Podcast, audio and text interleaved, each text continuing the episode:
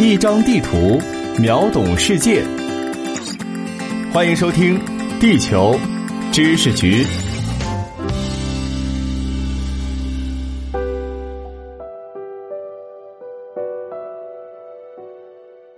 大家好，欢迎来到《地球知识局》，我是00号地球观察员霍杰。6月24日，中国常驻联合国副代表耿爽在联大非执特委会上表示，中方坚定支持阿根廷对马尔维纳斯群岛主权的正当要求。马岛战争如今已经过去了39年，然而有关双方对该岛主权的争端仍未平息。那么，英阿两国对于这个坐落于南大西洋的群岛的声索，究竟以何为凭据？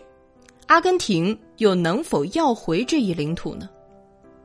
快到图文简介里找出局长精心制作的地图，一起来了解吧。马尔维纳斯群岛位于南美洲东南方向，距离阿根廷巴塔哥尼亚海岸有约480公里的距离，离英国本土超过13000公里。群岛面积约为12000平方公里，有2个主岛，大马尔维纳岛和索莱达岛，也就是西福克兰岛和东福克兰岛，以及776个附属岛屿组成。据考证，最早到达这里的人类是阿根廷南部的原住民，也就是传说中的巴塔哥尼亚巨人。在欧洲男性平均身高不到1.65米的时候，巴塔哥尼亚人平均能达到1.81米的高度，是那个时代当之无愧的巨人。巴塔哥尼亚原住民并未在马岛上设置定居点，也就是说，在很长一段时间里，马尔维纳斯群岛几乎都是无人的荒岛。至于哪个欧洲国家的航海家先发现了这个群岛，目前众说纷纭。英国、荷兰、法国、西班牙都说他们率先发现了马岛。在大航海时代，绕行何恩角的时候，谁都有可能瞥见雾中有这么一块陆地，所以具体时间谁先发现的，无可考证。可以确定的是，马岛上第一个人类定居点是法国人建立的。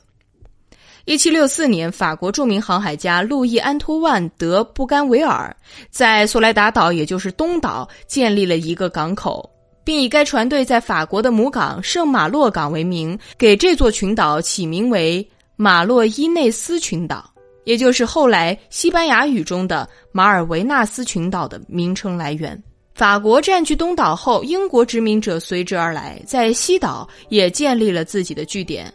后来西班牙援引教皇子午线的规定，向两国索取马岛的领土。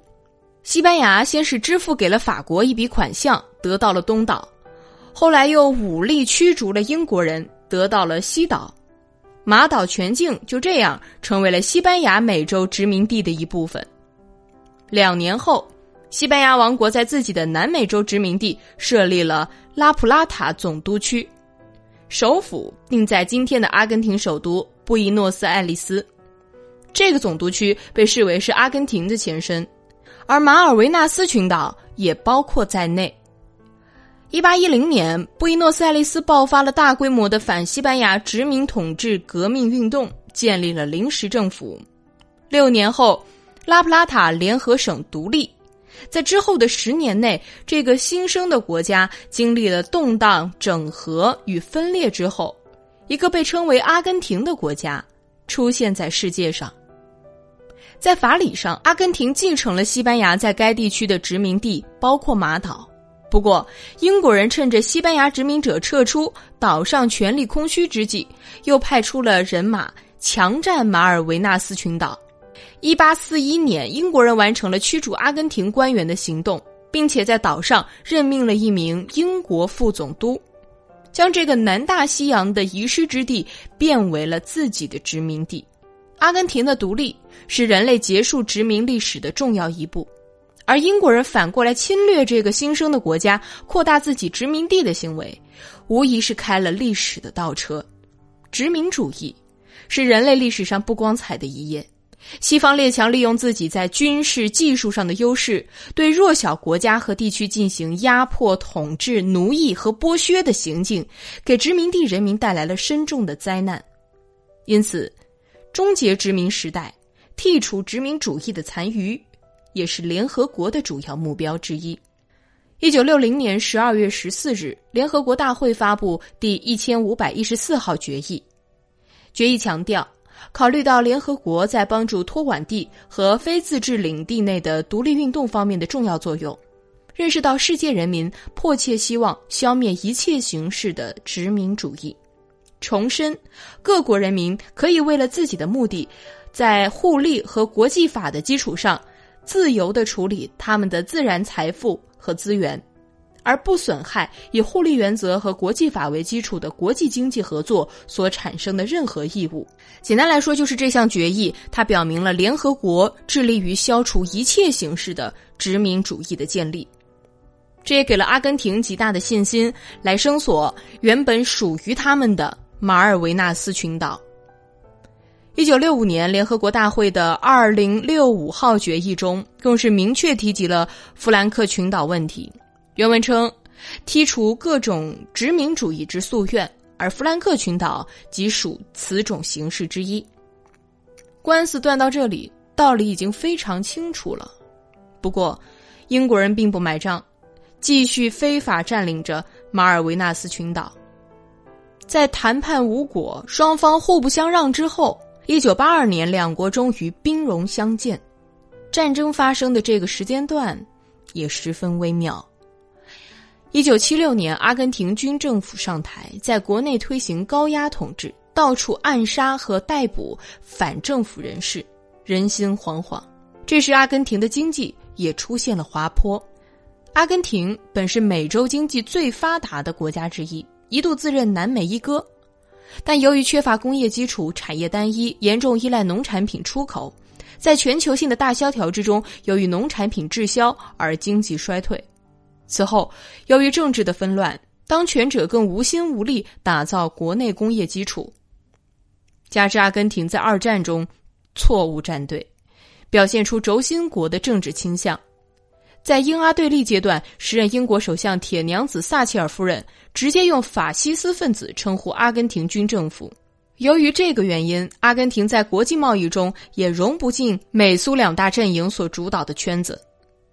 经济的凋敝进一步激化了国内的矛盾，阿根廷迫切需要一场对外战争的胜利来缓解国内尖锐的矛盾。而彼时的英国也不太好过。经历了多年的和平年代，也伴随着英国经济实力的下降，英国的军费开支一减再减。到了1980年，英国海军呈现出一副装备老化、人浮于事的景象。可以说，战斗力已经跌到了二战以来的最低谷。1982年4月2日，阿根廷突然出兵马尔维纳斯群岛。驻扎在马岛的英国官兵在没有准备的情况下，做了阿根廷人的俘虏。英军趴在地上受降的照片迅速在全世界传开，英方颜面扫地。英国人迅速组织力量予以反击，但是阿根廷人并不担心。英国距离马岛万里之遥，而且承平日久，许多军舰都没有定时检修，能开到南大西洋已然不错了，更遑论打仗。战争最开始还没有脱离阿根廷人的预期，英国当时能动员的2艘航母中，无敌号航母在离港不到1小时就出现了故障。但是英国作为老牌海上强国，不管是战略决心还是海上动员能力都有深厚的基础，航母出现的故障就先开着，在海上一边奔赴战场一边修理，舰船不足就先征用民船。在这场跨越了半个地球的行军当中，英军大部分的船都是民用船只，队伍中既有67000吨的豪华游轮维多利亚女王号，也有移民客船堪培拉号等等。他们有的刚刚运送完一波客人，就得到了您的船只受到了女王的征用的信息。这个过程中，英军官兵展现出了惊人的组织力和军事素养，即使在万里之遥的南半球作战，也没有让战场上出现补给不足等后勤问题。相比之下，100多年没有经历过大规模热战的阿根廷，对于战争的血腥味十分陌生。本土作战占尽了天时地利人和，本可以逸待劳，但后勤补给方面却做得一言难尽。守岛部队的武器和人数，以及岛上的防御工事都远远不能满足需求。而且战争初期，法国禁止了对阿根廷出口飞鱼导弹。可见列强们的立场已经很清楚了。战争以阿根廷战败告终，英国继续占领着马尔维纳斯群岛，直至今日。当然了，不管战争的结果如何，这样的现状要保持多久，我们仍然要以是非标准来看下马岛的归属问题。当年阿根廷的独立标志着殖民主义在这一地区的终结，殖民者再以过去那种野蛮的方式强占一片海外领土，必然是要被国际社会唾弃的。如今殖民主义早应该成为过去式，却还有个别国家在抱残守缺。二战结束时，包括我国的港澳两地在内，世界上约有70个殖民地，今天还剩下17个，其中有10个是英国的。这就足以说明一些问题了。马岛战争英国胜利不久，撒切尔夫人旋即同中国谈判香港回归问题，但面对我国领导人的强硬表态，这位铁娘子可没有占到半分便宜。除了马岛之外，英国还非法占据着很多海外领地，比如联合国明确认定属于毛里求斯共和国的查戈斯群岛，岛上的原住民还一度被英国所驱逐，经过多年的仲裁决议，才勉强获得了居住权。联合国要求英国无条件撤离查戈斯群岛，但英国表示反对。这样的例子不胜枚举。尽管是不落帝国已经不存在了，但是英国脱欧，国际社会出现强权政治抬头的趋势之下，要英国结束自己的殖民时代，恐怕